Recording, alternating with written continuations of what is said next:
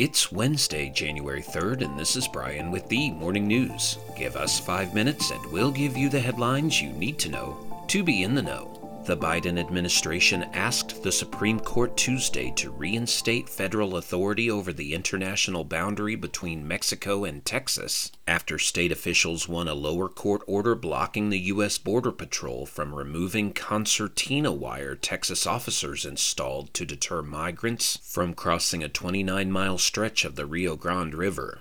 The move represents another volley in the increasing conflict between Texas and the federal government over border enforcement. State troopers and National Guardsmen deployed by the state laid miles of razor wire as part of the state's Operation Lone Star border security effort. The operation has spent or allocated more than $11 billion since 2021 with limited efficiency and has sought to challenge the federal government's sole authority over international borders.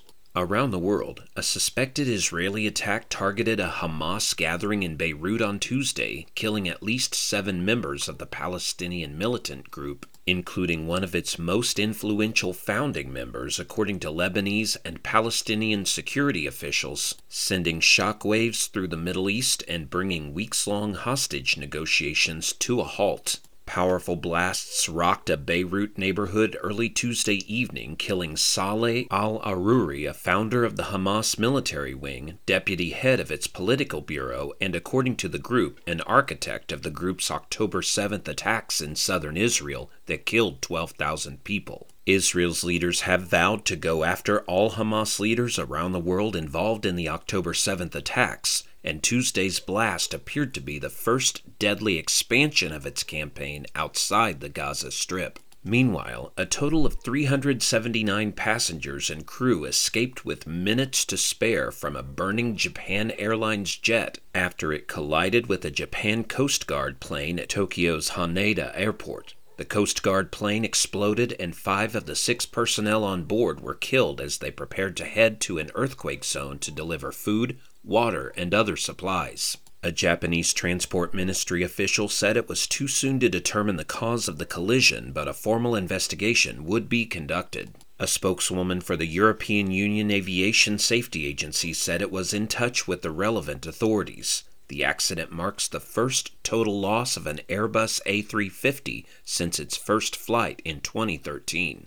Back in the U.S., a man was arrested after breaking into a Denver building that is home to the Colorado Supreme Court and firing a gun early Tuesday morning, police said. No one was hurt in the incident, but the facility has extensive damage, officials said. A 44 year old man was arrested in connection with the incident. The Colorado Supreme Court made headlines last month after ruling that Donald Trump cannot appear on the state's 2024 presidential primary ballot. Colorado Republicans have asked the U.S. Supreme Court to reverse the decision, saying it poses a threat to the electoral process. Mr. Trump is expected to file his own appeal. A preliminary investigation shows the shooting incident likely is not associated with recent threats against the state Supreme Court justices, the Colorado State Patrol said in a statement Tuesday. And the federal government's gross national debt has surpassed $34 trillion, a record high that foreshadows the coming political and economic challenges to improve America's balance sheet in the coming years. The U.S. Treasury Department issued a report Tuesday logging U.S. finances, which have become a source of tension in a politically divided Washington that could possibly see parts of the government shut down without an annual budget in place. Republican lawmakers and the White House agreed last June to temporarily lift the nation's debt limit, staving off the risk of what would be a historic default. That agreement lasts until January 2025.